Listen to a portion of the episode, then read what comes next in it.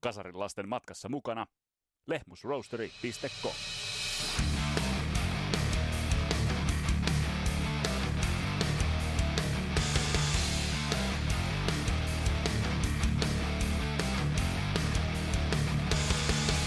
Monsters of Rock. Tässä Kasarilapset podcastin kaksiosasessa spessussa otetaan käsittelyyn 80-luvun ja sitten minkin jatkuneen legendaarisen festarin merkitystausta. Ja meillä on myös haastattelussa Henrik Hyyppä, joka on vierailut kolmella Monsters of Rock festarilla. Paljon asiaa tulossa, pidä huivistakin. Mun nimi on Vesa Viimpari, tää on Kasarilapset. Tervetuloa matkaan mukaan.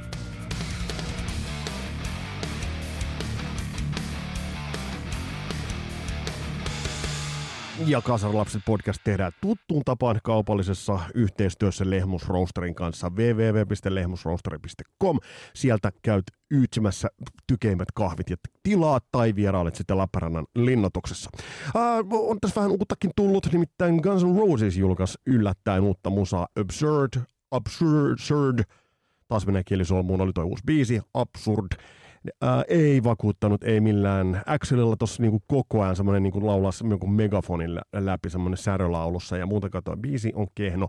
Ehkä toi nyt sit enemmän oli kuitenkin niinku statement. Toi oli oikeastaan enemmän sellainen äh, keskisormen näyttö, ja tavallaan mä arvostan sitä, että Guns N' Roses tulee tollasella biisillä. Että kuinka olisikaan helppoa ollut tehdä vaikka Don't Cry tai joku November, no ei helppoa, mutta siis te, ymmärrätte mitä tarkoitan, tehdä niin ilmeinen biisi, tehdä niin kuin konventionaalinen, tehdä semmoinen niin kuin perinteinen. Kyllähän varmasti olisivat kykeneet tekemään sellaisen perus rock-veisun You Could Be Mine tyyliin. Ei se nyt varmasti yhtä hyvä olisi ollut, mutta mut kuitenkin se olisi ollut niinku, äh, ilmiselvempi tapa. Nyt tulivat tuollaisella statementilla, joka oli vähän niin kuin iso keso. Paska biisihän se on, ei siitä, siitä ei niinku kahta sanaa, mutta jollain tavalla tuossa on jotain tuossa gestuurissa, mistä, mistä, mitä mä arvostan. Mut nyt mennään itse asiassa tämän päivän epistolaan ja pikkusen nää rocklehti katsauksen kautta.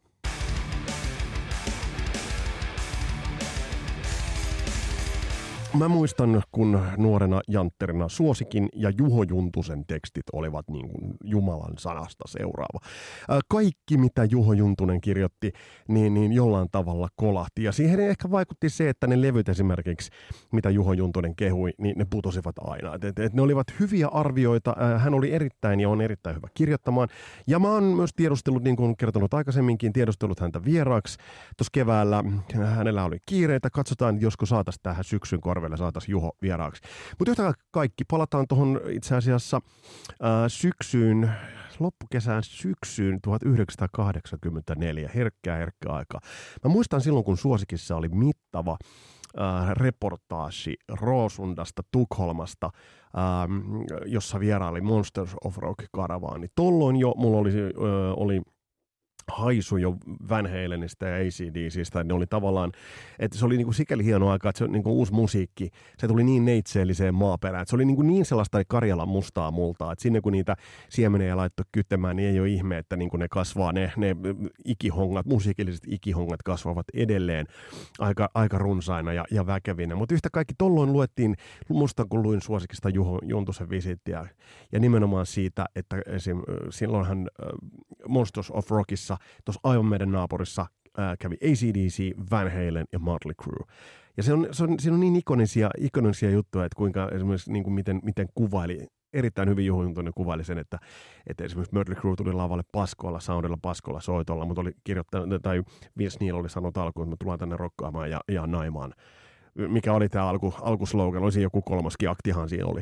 Ja sitten sit se, että miten, mikä brawl äh, oli Van Halenin ja ACDCin välillä, että siinä on sellainen niin kiista, jatkuva piikittely, äh, Angus Young ja, ja, ja sitten taas toisaalta Van Halen Camp päästelivät toisistaan sellaisia lausuntoja. Esimerkiksi Angus Young sanoi, sanoi, eh, kuten mä aikaisemminkin sanonut, sanoi Eddie Van että Eddie Van Halen soittaa niin tunteettomasti, niin teknisen tunteettomasti, että voisi mennä johonkin komeroon soittamaan. Ja sitten kun taas toimittajat nohevenakset kysyivät eh, Eddie Van Angus Youngista, niin hän sanoi, että kuka on Angus Young? Ihanaa, ihanaa, siis tosi, tosi messevää, mutta kuitenkin, että tuosta to, to, luettiin ja muistan myös sen, että miten pien kritiikin äh, siemen oli oli esimerkiksi Van Halenia kohtaan, että syntä, synät pauhasivat jossain I'll Wait-biisissä isolla, mutta mut, sitten niin ACDC veti sen pidemmän korren. Palataan palataan tuohonkin festariin itse asiassa tuonnempana. Mutta mut, toi osoittaa vaan sen, että miten iso merkitys tuolla Monsters of Rockilla oli. Se oli synonyymi äh, laadulle, se oli, niin kun, se oli todella iso merkityksellinen äh, bändeille, mutta myös meille faneille. Et me tiedettiin, että jos bändi oli niin sanotussa Monsters of Rock-statuksessa, niin, niin se äh, bändi oli ihan omassa, omassa luokassa, ja siihen statukseen eivät kaikki suinkaan päässeet. Ja tämä jakso itse asiassa, tai tuplajakso tulee pitämään sisällään, mm, käydään läpi itse asiassa vähän, mistä lähtökohdista nämä festarit saavat alkunsa. Käydään itse asiassa vuosi vuodelta noin festarit läpi. Mä oon löytänyt pari herkullista verkkosaittia, josta on löytynyt käyttäjien ja kävijöiden käyttäjien, siis kävijöiden, festareilla vierailleiden kommentteja ja aikalaismuistoja. Ja öö, noita kun lukee riittävä määrä, niin niistä voi aika uskottavaa kuvaa, kuvaa piirtää. Sulle selviää tämän, tämän saakan aikana muun muassa, että minkä bändin laulajan suuhun lensi mehiläinen kesken, kesken vedon. Ja tuolta löytyy siis herkullisia juttuja ja paljon muutakin. Mutta sitten meillä on kasarilapsi Henrik Hyyppä haastattelussa myös Öö, ja hän on käynyt kolmena, kolmella festarilla. Monsters of Rock-festareilla. Ja tosi nautittavaa storia nimenomaan siitä, että, että, että aikalaiskertomusta, että, että siis millaista se ihan oikeasti oli. Että, että millainen oli se tilanne, kun se yleismassa ää, imaisi. Ja tähän liittyy myös sitten Guns N' Roses mainittiin jo tuossa alusin, tähän liittyy tragedia vuoden 88 Monsters of Rockiin ja, ja Henkka oli myös siellä paikalla. Ää, tosi, tosi järeitä tarinaa siitä, että miten se yleisömassa vetää. Ja sitten tosiaan myös suomalaisväriä on tuolla nähty niin kuin, uh, ihan ensimmäisissä Kasarilapset-jaksoissa meillä oli vieraana Kepa Salmirin Zero Nineista, joka muuten vetää tykkejä keikkoja. Zero Nine on pakko nähdä nyt tässä, tässä ja ottaa vaikka Kepa uudelleen jututukseen. Zero Nine on ainoa suomalaisbändi, joka on, on päässyt Monsters of Rock, uh, osaksi Monsters of Rock saagaa. Ja pien uh, pätkä siitä haastiksesta. Ja sitten mä vielä listaan teille top 5 mä en nyt sano, että top 5 keikat, koska tuohon liittyy paljon muitakin juttuja. Mutta top 5 Monsters of Rock eventit, tapahtumat. Ää, paljon asiaa tulossa Monsters of Rockista, joten eiköhän lähdetä vähän itse asiassa avaamaan tätä vyyhtä ja mistä oikeastaan tämä koko homma lähti liikkeelle.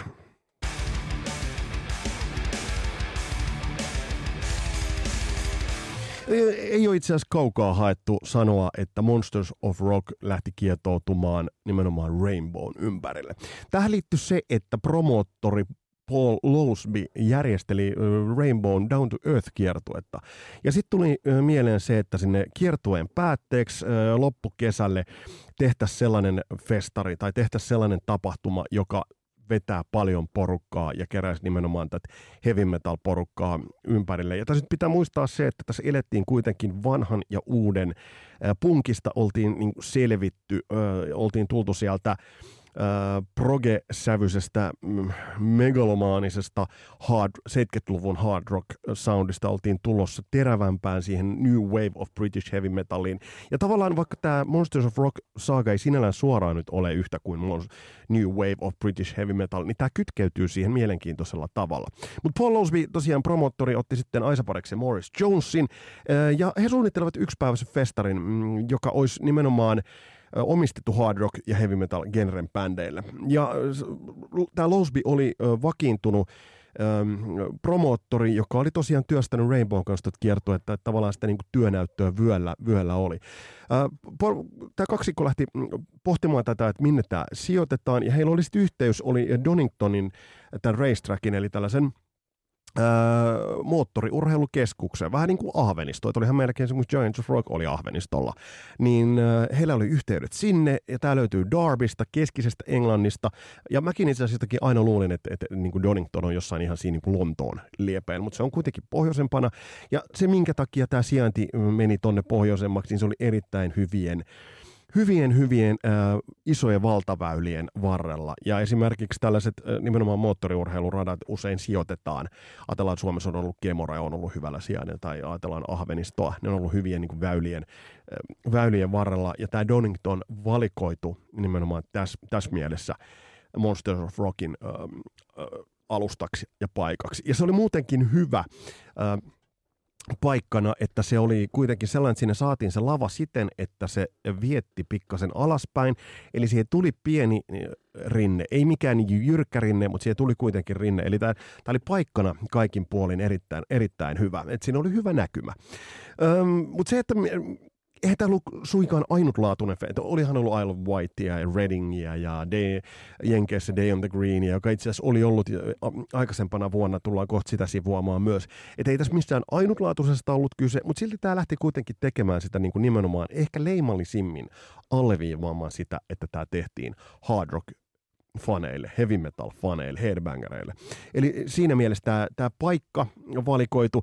Ja kuitenkin tuo oli siinä neitsellistä aikaa. Tuosta löytyi hauska, hauska luonehdinta, niin kuin, että mitä festarit ylipäätään tona aikana olivat. Ja tämä meni näin, että Festivals back then were like slightly dangerous, if good-natured. Medieval battleground with plenty of debris flying over the head. Eli että festarit tohon aikaan, ne oli niin kuin lievästi vaarallisia, mutta ihan hyvä luonteisia. Et ne oli vähän niin kuin sellaisia keskiaikaisia taisteluareenoita ja runsaasti roskaa lentää koko ajan pään yli. Ja tästä tullaan kuulemaan myös mielenkiintoisia tarinoita äh, Henkalta, Henrik Hyvältä, joka, joka tosiaan tulee sitten tuossa varmaan tuossa äh, tätä kirjoitettaisiin ja tehtäisiin. Mä en vielä tiedä, että miten nämä jaksot tulee asemoitumaan. Kaksi jaksoa tästä joka tapauksessa tulee. Äh, ja toi jakson nimi itse asiassa tuli Henkalta, kiitokset siitä. Uh, Mutta mut se kantava teema tässä, kun lähdetään nyt kulkemaan näitä niin vuosvuodelta läpi, niin, niin kyllähän voidaan todeta, ja todetaan se jo tässä, turhaa sitä säästellään, niin uh, Monsters of Rock, se oli kuin raskaan rockin olympialaiset. Eli, eli jos sä pääsit Monsters Rockiin, niin sä olit silloin olympiatason bändi. Saatte ajatuksesta kiinni. Mutta lähdetään vähän liikkeelle. Lähdetään purkaa tuota vuotta 80 vähän tarkemmin. Nimittäin silloinkin sattui ja tapahtui yhtä, yhtä sun toista ja ihan kohtalainen kattaus ihan ensimmäiselle vuodelle.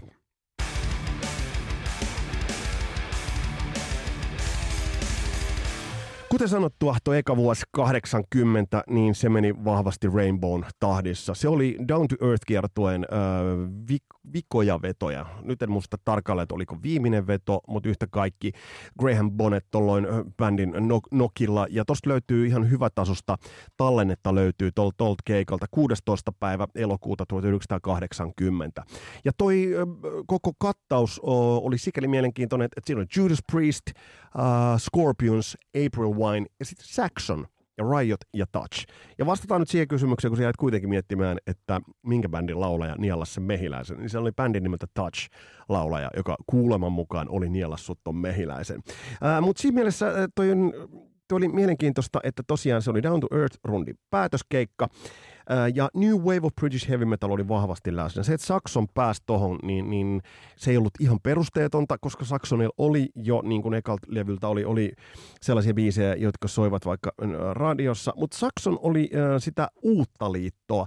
Ja sitten taas Judas Priestia tohon aikaan, niin se oli mielenkiintoista, kun tuosta löytyy niitä aikalaiskommentteja, niin Judas Priest, vaikkakin oli just julkaissut äh, legendaarisen levyn British Steel, niin, niin bändi oli kuitenkin, äh, sanotaanko, vanhaa liittoa, mutta uusi kasvonsa. Ja oli merkittävä, merkittävä äh, Judas Priestille sikälikin, että, että pesi kasvonsa tuolla kohtaa. Äh, Scorpions, ähm, hyvä rekry tohon, että toi on niin kuin aika kova kattaus ollut ja toi onnistui erittäin, erittäin hyvin. Rainbowhan oli totta kai oli ton illan isäntä, ja toi oli viimeinen keikka mm, Cozy Powellille Rainbown riveissä, eli sikälikin historiallinen. Mutta Cozy tulisi esiintymään vielä Monster of Rockissa, ja siihen, siihen tullaan palaamaan. Se, mikä oli mielenkiintoista, niin, niin nykyään se on ihan niin vakiintunut käytäntö, että on kaksi stagea. Että on, on kaksi lavaa, jota pyöritetään. Mutta tuohon aikaan, ja tuossa Henkankin haastattelussa tullaan kuulemaan, niin siellä oli yksi lava, ja vaihdot olivat todella pitkiä, ja tämä itse asiassa joinaan vuosina tuutte huomaamaan kasvoi jopa ongelmaksi Monsters of Rockissa, koska jengi joutui venaamaan niitä bändejä todella paljon. Ja siellä on aina DJ, ja täällä oli esimerkiksi tämä Iron Maidenia nostanut DJ, Neil Kay oli, oli äh, tuolla ekalla Monsters of Rockilla oli, oli DJnä, hyvä startti ja, ja yleisömenestys ja tästä oli hyvä jatkaa seuraavaan vuoteen. Mutta tosiaan niin tämä antoi jo vähän osvittaa niistä bändeistä, jotka niin tekivät merkittävää uraa nimenomaan ja onnistuivat Doningtonissa ja, ja Scorpions on, on, on, on ehdottomasti yksi niistä. Mutta mennään vuoteen 81.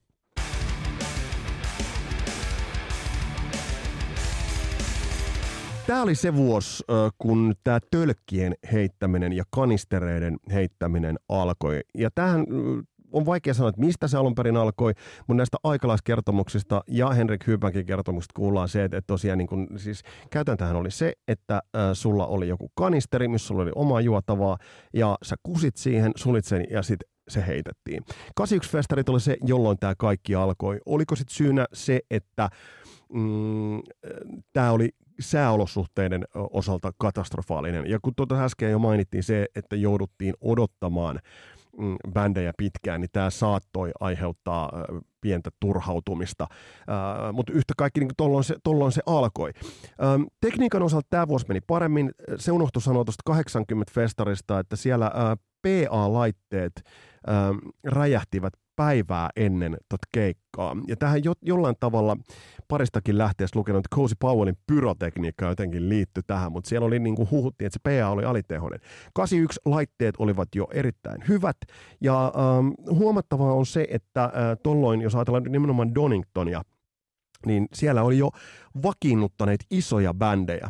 Ja pääbändiksi tuohon 81-festarille oli kiinnitetty ACDC se on jännä ajatella, että ACDC, mullakin niin kuin ensimmäinen ajatus oli se, että ACDC että, niin kuin tässä kohtaa. Mutta pitää muistaa, että bändihän oli julkaissut levyt esimerkiksi Highway to Hell ja Back in Black.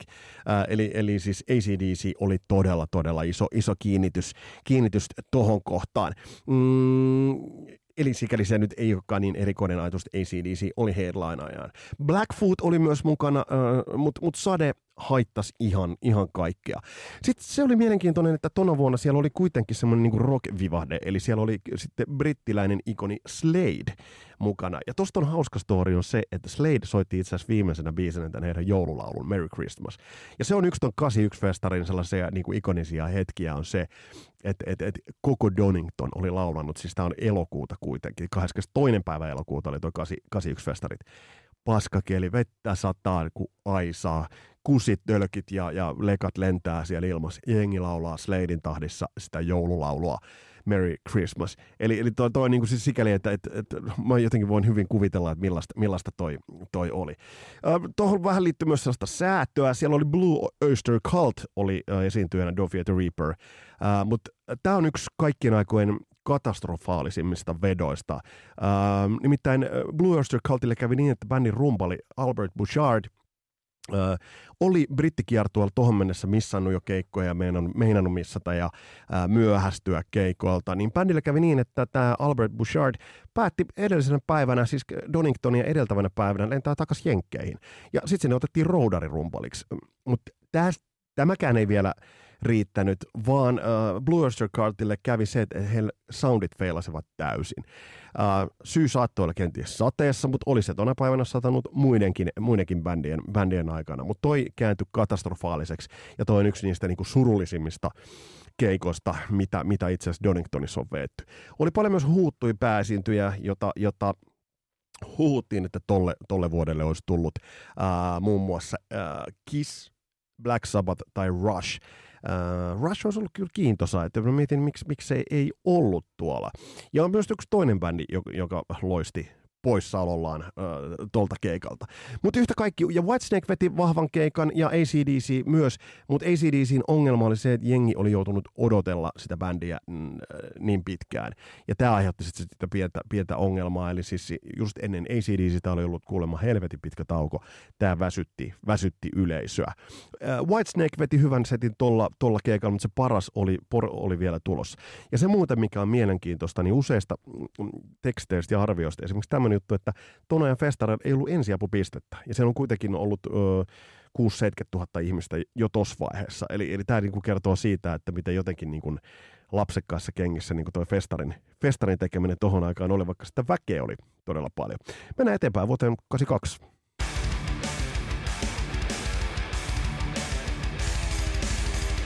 Jos olisi Slade ollut yksi edeltävä vuoden esiintyjä, niin nyt pääesiintyjäksi kiinnitettiin status quo. Ja toi on kyllä niin kuin mielenkiintoinen, mielenkiintoinen ö, valinta, että, että jos tämä festari nyt alettiinkin tekemään niin sanotusti niin kuin heavy fanien ja, ja, ja, ja metallipäiden ö, festariksi, niin ö, status quo kuitenkin on puukipohjasta pohjasta ränttätänttää, mutta oli vetänyt todella hyvän setin. Tää, tätä on pidetty, pidetty myös yhtenä tuon koko Monsters of Rock saagan niin onnistuneimpana kattauksena.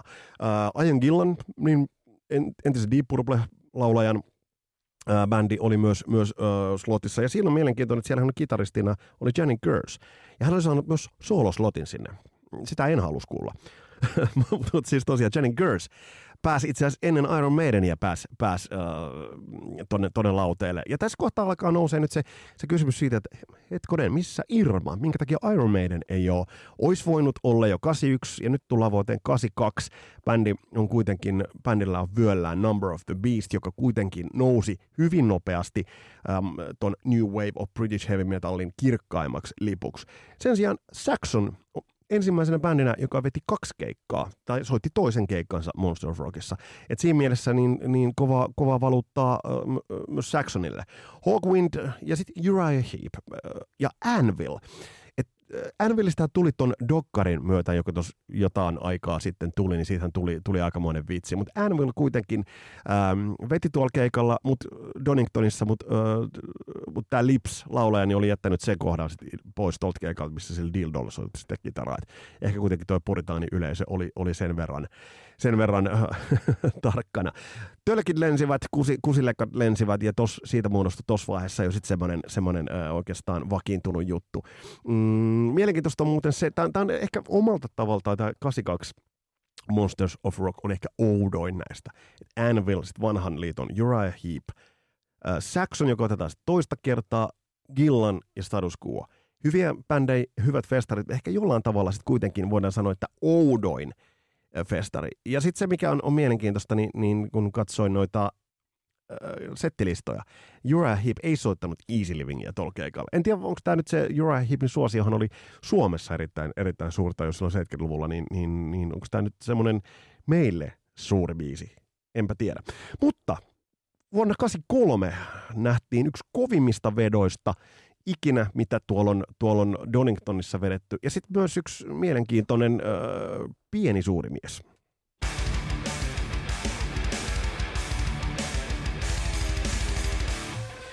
Öö, tässä kohtaa ö, otettiin isoa nimeä myös tuolta Pohjois-Amerikan suunnasta. ZZ Top nimittäin tuli tuohon tohon kattaukseen, mutta se oli hyvä veto. Eliminator-levy oli tullut ja siinä oli hauska tarina löytyy Doningtonissa, kun bändi ennen kuin bändi tuli lavalle, niin se Hot Rod, se punainen auto, joka on Eliminator-levyn kannessa, niin se lennätettiin helikopterilla yleisön yli, ja yleisö oli hurrannut.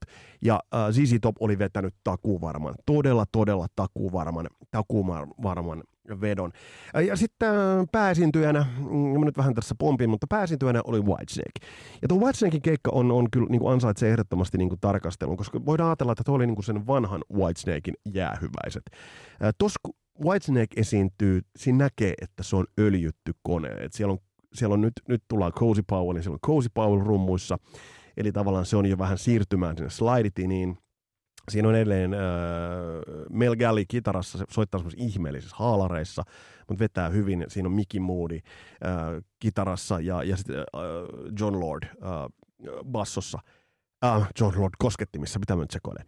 Niin, niin tää oli se mun vanhan Whitesnakein jäähyväiset. Mutta toi keikka on yksi kovimmista, ehdottomasti kovimmista uh, Monsters of Rock-vedoista, koska se osoittaa sen, että se, to, keikalla esimerkiksi, jos katsot uh, version Mistreatedista, uh, jonka alla David Coverdale sanoi, että täällä biisi soitetaan nyt viimeistä kertaa. No ei, ei sitä nyt varmasti viimeistä kertaa soitettu, mutta mut Whitesnake, ton, ton keikan...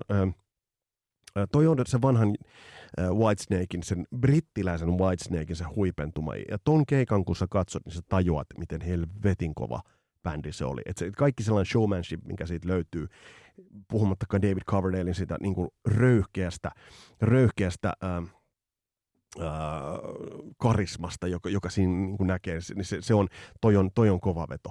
Mutta mitä muita bändejä? Äh, Diamond Head, äh, niin ikään that New Wave of British Heavy Metalia, ei lunastanut.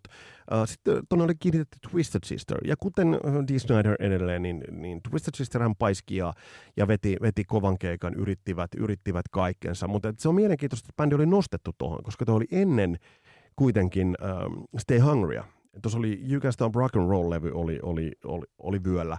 Eli tuossa ei tavallaan sitä suurta kaupallista menestystä ollut, mutta se oli nostettu. Tämä kertoo siitä Monsters Rockin siitä rekrytointipolitiikasta ja myös sen niin kuin ennakkoluulottomuudesta. Mutta sitten siellä oli Dio. Ja tämä on mielenkiintoinen tämä Dion, Dion, ähm, äh, Dion setti, jos tätä tarkastellaan, niin tämä oli Diolla merkittävä. Tämä oli ensimmäisiä, ei ehkä ensimmäinen, mutta ensimmäisiä live-keikkoja – äh, Diolle, koska Holy Diver oli just julkaistu. Kelatkaa, melko spessua. Ollaan vuodessa 83. Ja kun katsoo tota Dion keikkaa, niin intro, eka biisi on Stand Up and Shout. Äh, sitä on hauskaa on Straight Through the Heart, Children of the Sea ja sitten Rainbow in the Dark tulee neljäntenä biisinä. Että se niin kuin osoittaa sen, että et, et ei se, ei se sitten kuitenkaan ollut, ollut um, että tuossa kohtaa se oli vain niin biisi biisien joukossa – Uh, kuitenkin. Mutta mut se on hauska niinku katsoa, että ne, nyt, nythän me niinku tiedetään, että uh, tuosta Rainbow in the Darkista niinku tuli äärimmäisen iso biisi ja, ja merkittävä mm, Diolle. Mutta sitten siellä on kuitenkin, niin kuin tuossa oli jo toi Jitter of the Sea, niin sieltä löytyy Heaven and Hell ja Man the Silver Mountain ja uh, löytyy. Ja sitten eri raporttien mukaan myös Evil Eyes, joka sitten, ellei nyt aivan väärin muista, niin päätyi – The Lastin Lineille, mutta et, kuitenkin et, et hyvä, solidi, solidi setti. Mutta tämä on jännä. Siellä kuitenkin on Man Silver Mountain ja siellä on Heaven and Hellia. Mutta toi versio, kun katsoo sen äh, Whitesnakein vedon tuosta äh, Mistreatedista, niin kyllä mulla on jotenkin semmoinen niin olo, että et David Coverdale osoitti kyllä kaapin paikan. Että hän, se, se tulkinta siinä biisissä on niin, niin äärimmäisen, äärimmäisen vahva. Mutta kuitenkin äh, hyvä, erittäin hyvä, ja täm, täm, mä pidän tätä kovana, kovana uh, uh, Monster Rock-festarina. Ja nyt totta kai sanottakoon se ilmiselvä juttu, mä en ole itse ollut yhdelläkään paikan päällä, mutta mut tehnyt aika laajaa, laajaa selvitystä ja kattausta, että, että mistä on ollut, ollut kyse. Ja myös, myös nämä aikalaisarviot, niin kyllä niin kuin sen sanoi, toi Whitesnakein veto 83 oli kovaa valuuttaa. Mutta hei, nyt mennään jo tuohon, mitä tuossa vähän sivuttiin, eli, eli mennään vuoden 84 Doningtoniin. Ja, ja jos tuosta nyt ajatellaan, ajatellaan niin, niin äh, tohon muodostui semmoinen jo mainittu kiva kiista.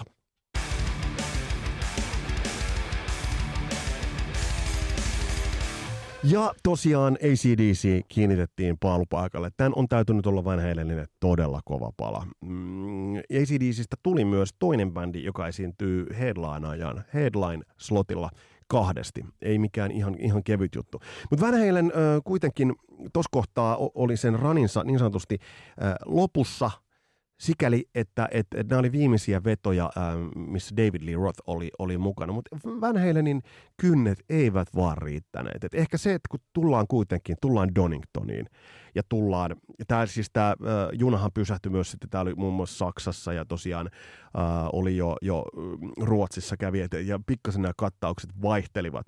Mutta mut, äh, Van Halenilla ei riittänyt kynnet siihen, että, että olisivat ottaneet sen kaapin paikan äh, ACDCiltä. Et ACDC, vaikka ACDC levyt tuossa kohtaa, että siellä oli heikompia levyjä vyöllä, kun esimerkiksi Van Halen oli 84, joka on kuitenkin yksi bändin parhaita levyjä, niin, niin siinä mielessä äh, toi kertoi vaan sen, että toi oli niin kuin jollain, vaikka, vaikka ACDC on Australiasta, niin Euroopassa on kuitenkin rakastettu niin kuin tämän, tämän tyylistä – sellaista niin kuin rehellisyyttä. Ja kun on katsonut esimerkiksi noita Van Halenin vetoja ja sitä David Lee Rothin meuhkaamista, niin kyllä mä jotenkin ymmärrän, että se, se ei ehkä ihan niin kuin se glitter uponut tohon.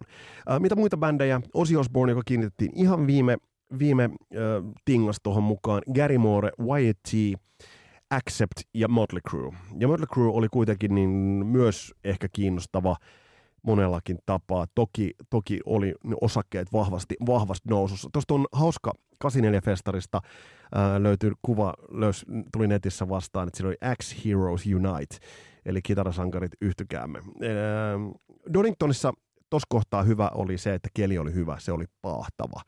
Ja tosiaan Osi tuli mukaan ää, viime hetkellä, ja tot, on kuvailtu tuota festaria, että porukka oli siellä kuin sardiinit, ää, tuntitolkulla huonoa ruokaa, tölkkien heittelyä ja odottelua. Osilla tuolla keikalla oli lepakon siivet selässään ja oli huutanut, että I'm here. Van Halenillä haippia, se eivät kykeneen, kyenneet lunastamaan, mutta kyllä tämä yksi parhaista kattauksista on, on varmasti, että siihen saatiin niinku se kiista Van Halen ja ACDC välille.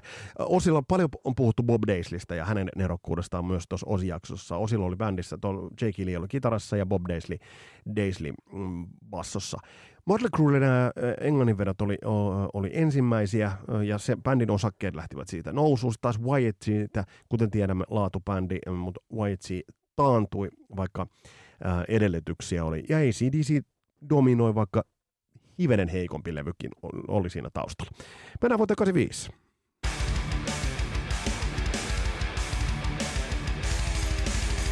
No vuonna 85 sitten ZZ Sopivuoro oli olla pääsiintyjänä, mutta sitten uutta polvea myös nousi, mutta vähän erikoisia. Se oli Marillion, joka on kuitenkin äh, Fish nokkaviehenä niin sellaista prokehtavaa, ja, ja Fishillä oli muun muassa niin kuin jossain välispiikeissä oli ollut vähän niin kuin äh, hiekkaa nivusissa ja, ja kuittaili, kuittaili yleisölle, mutta Bon Jovi tuli, tuli mukaan. 7800 Fahrenheit-levy taustalla, mutta Bon Jovin keikkaa, siitä löytyy erilaisia tallenteita, sitä on kehuttu, että vaikka tölkit lensivät, niin siellä oli uutta polvea, äh, ja Bon Jovi äh, itse asiassa kävi tuossa kohtaa näyttää, jotenkin mulle tulee sellainen olo, että, että oli myös paikka, jossa bändit tulivat ja hakivat sen sellaisen niin kuin hyväksynnän. Ähm, jos tuot peräpäässä lähdetään, niin siellä oli Magnum, Rat, mutta sitten Metallica. Bon Jovi, Marilli on siinä välissä vähän erikoinen, ja sitten pääesiintyjänä ZZ Top. Ja ZZ Top äh, niin kuin, äh, löysi paikkansa tohon kohtaan. Tuossa kohtaa tona vuonna voidaan sanoa, että ZZ Top oli varmasti niin kuin suurin rockbändi maailmasta, ainakin, ainakin äh, suurimpia. Marilyn oli Misplaced Childhood-levy alla, mutta äh, silti tämä kommentointi ja äh, Fishiltä niin kuin välispiikit, niin, niin ne kertoo aika paljon. Ja sitten se erään kävijän kommentti, että ää, kaikki ottivat nokoset siinä vaiheessa, kun Marillion aloitti keikkansa. No niin tai näin, mutta e- ehkä vähän välimallin veto. Ja meidän ei muuten nyt sitten näy vieläkään. Ja tämä on nyt se niin kuin, mielenkiintoinen. Ja yksi toinen bändi, joka olisi voinut olla siellä varhaisemmilla festareilla, niin olisi ollut äh, Thin Lizzy. Et, et se, on, se on niin kuin mielenkiintoista, että tuonne eivät kaikki, kaikki päässeet. Ja sen verran mä googlettelin esimerkiksi tota, niin kuin meidäniä, niin, niin ajatellaan vaikka tuota 83 festaria, niin, niin esimerkiksi silloin kun toi Donington oli, niin meidän kairassa samaan aikaan Peace of Mind kiertuetta ja samaan aikaan ollut Marylandissa keikalla. Et, et siinä mielessä niin, niin, se on erikoista, että meidän ei tohon niin saatu, mutta tostahan on erilaisia arvioita ja että se, että meidän olisi halunnut sen pääsityä slotin, mutta sellainen olisi vielä tulos. Mutta mennään eteenpäin, mennään vuoteen, vuoteen 86.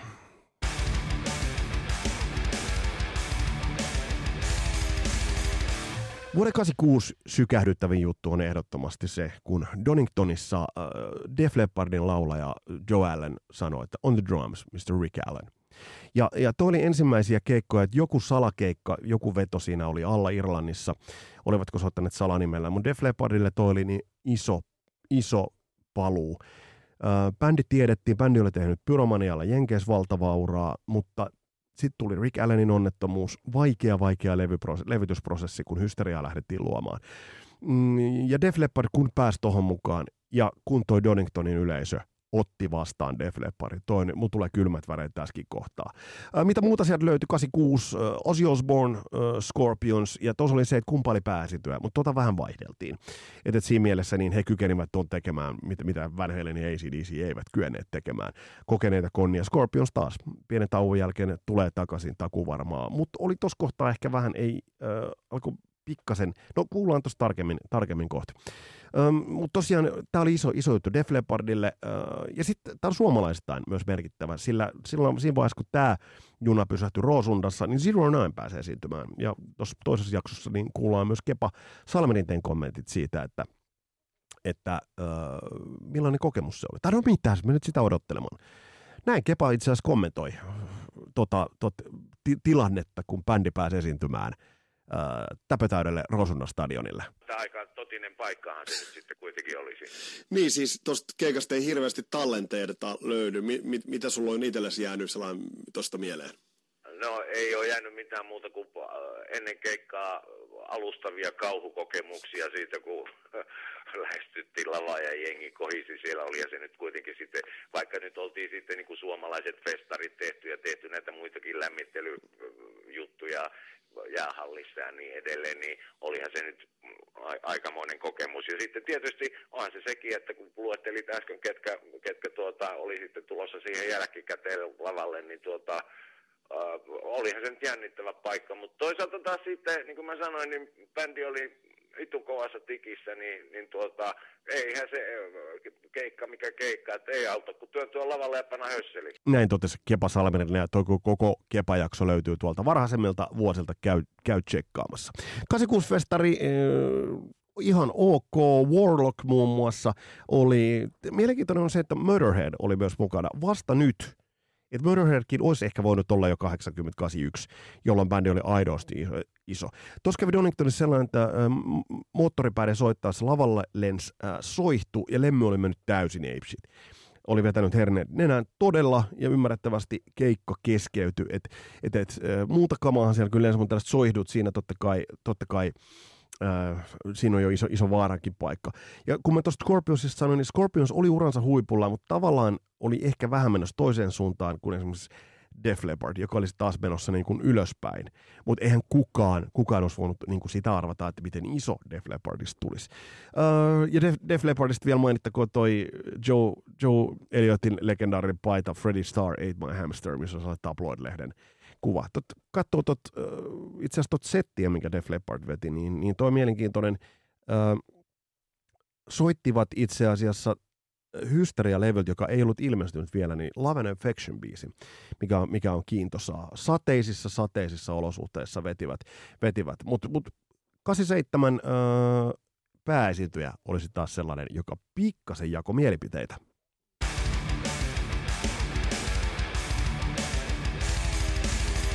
Nimittäin, jos katsotaan vuoden 87 kattausta, niin se on hyvin kaksijakoinen. Ja tot on kuvailtu myös yleisön koostumuksen ja rakenteen osalta. On kuvailtu tot, tot, nimenomaan tot, tot, että yleisö oli todella jakautunut. Siellä on metallipäät ja sitten oli teinitytöt. Ja se johtuu siitä. Tsekatkaa tämä rosteri. Aloitetaan sieltä niin kuin siinä järjestyksessä, kun bändit esiintyivät. Cinderella, uh, Wasp, Anthrax, Metallica, Dio ja pääesiintyjä Bon Jovi. Tämä oli äh, semmoinen, joka vähän herätti, herätti itse asiassa närää. Ja äh, tuosta on aikalaiskuvauksia, että kun Bon Jovi aloitti soittamaan, mm, niin, niin tuossa kohtaa osa yleisöstä oli kirkunut hysteerisesti ja osa yleisöstä oli buuannut. Ja onhan se nyt, että jos sulla on alla siinä on Anthrax, Metallica ja Dio, niin, niin on, on, on, onhan se niinku melkoista. Äh, ja toki, toki, että jos se on Cinderella, niin, niin kyllä sekin niinku pikkasen voidaan sanoa, että niin kuin ehkä erikoinen, erikoinen niin kuin ratkaisu, koska kuitenkin iso Jenkeissä, mutta sitten Euroopassa, no ehkä ei niinkään. Dio oli siinä hyvänä kakkosena, Dream Evil-levy vyöllä, äh, oli mennyt brittilistä kolmoseksi. Meritit olisivat riittäneet pääesiintyjäksekin. Mutta tässä kohtaa voidaan ajatella, että Bon Jovin se kaupallinen menestys Slippery When Wetillä niin kuin veti tuossa kohtaa sen pidemmän korren. Metallica oli iso, ison äärellä äh, ennen Jenkkien Monster Rock-kiertuetta, joka sitten taas niin kuin vuotta myöhemmin 88 toi bändin todella ison yleisön eteen. Äh, Anthrax tuossa kohtaa, niin kuin Anthrax aina, oli omaperäinen, erilainen ja raikas, oli vetänyt tuossa kohtaa hyvän, hyvän keikan. Mm, ja, ja sitten tässä, tässä on koominen, koominen juttu tulee, että et, et Bon Jovi oli, oli tosiaan niin varautunut tähän, he olivat tehneet oman lakianan, johon oli vä- kirjoittaneet Donington-sanan väärin. Eli, eli, eli, eli siis siellä oli Donington parilla ekstra N-kirjaimella. Donington. Eli, eli tämä on vähän niin kuin koominen. Ensimmäinen kerta, kun Doningtonin tuotiin laaserit, laservallot Bon Jovi toi, toimivat, toimivat hyvin. Aikalaiskommenttien mukaan Diolla oli vähän vaikeuksia sopeutua vuoteen 87, että et, et vaikka toi yleisö, siellä oli myös se porukka, joka rakasti varmasti sitä perinteistä heavy metallia, niin tämmöinen glam ja sitten taas toisaalta Def Leppard soundi oli nousussa. Ja sitten Metallicalla oli ollut erikoinen setti, vetänyt vanhaa sitten Karage Days, sitä EPtä ja loppuun Run to the Hills. Mutta edelleenkä se meidän ei sitten niinku tonne, tonne tullut, mutta antoi jo osviittaa antoi itse asiassa jo osviittaa seuraavan vuoden pääbändistä.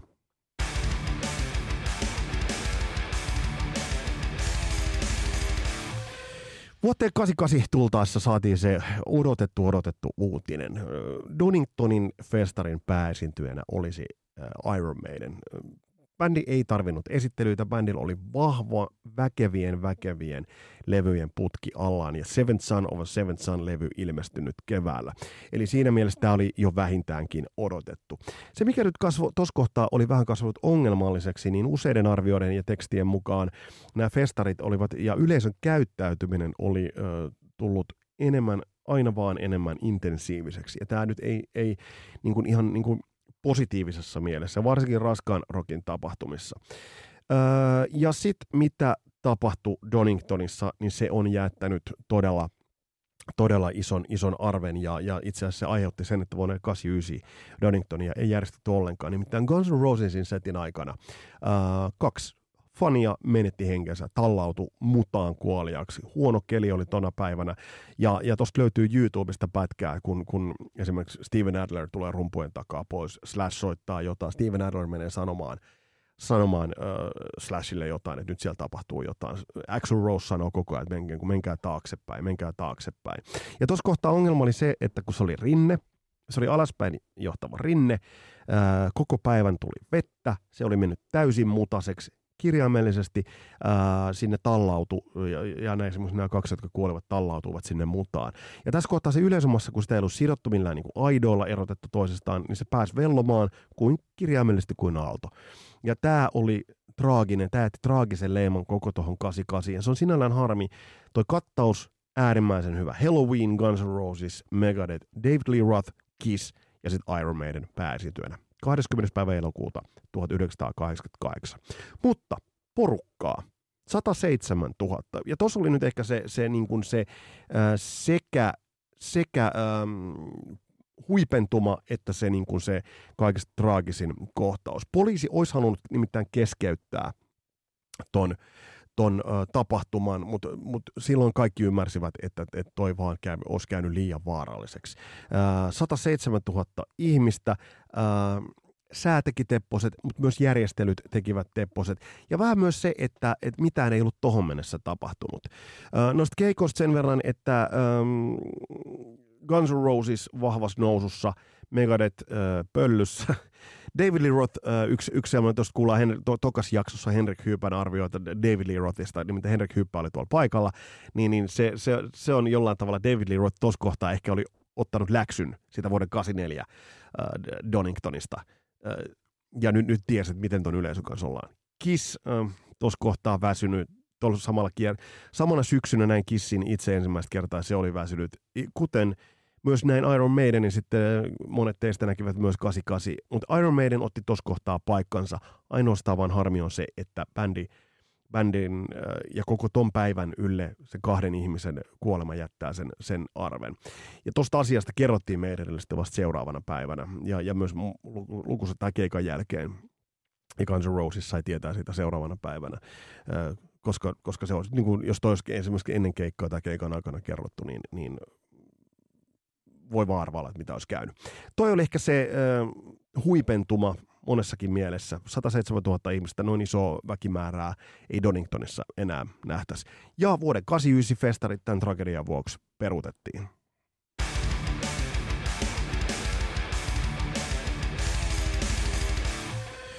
Öö, jos nyt ajatellaan sitä, että mitä tapahtuu samaan aikaan isolla mantereella tai uudella mantereella Jenkeissä, niin, niin eihän tämä tosiaan on todettu, että ei tämä mikään täysin ainutlaatuinen tällainen kuin festari. As-festivaalit olivat olleet, Day on the Green oli, mutta sitten 88 Jenkeissä kiersi oma Monsters of Rock, jossa oli Van Halen, siellä oli Scorpions, oli Metallica, Kingdom Come ja Dokke muun muassa.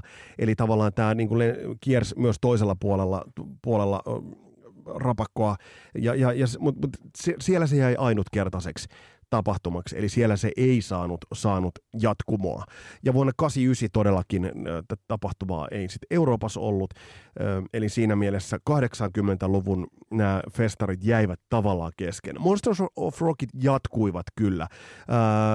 Kun mennään vuoteen 90, niin tämä oli mielenkiintoinen siinä mielessä, että tämä päättää tämän meidän saagan, mutta tässä kohtaa Whitesnake sai toisen slottinsa pääesiintyjän paikalla. Mutta tästä kuullaan itse asiassa enemmän sitten tuosta Henrik Hyypänkin haastattelussa, kun käydään toi 90 Donington, koska Henrik Hyyppä oli siellä paikan päällä, niin käydään, käydään sitä lävitse. Tässä oli nyt niputettuna äh, Monsters of Rockin 80-luku.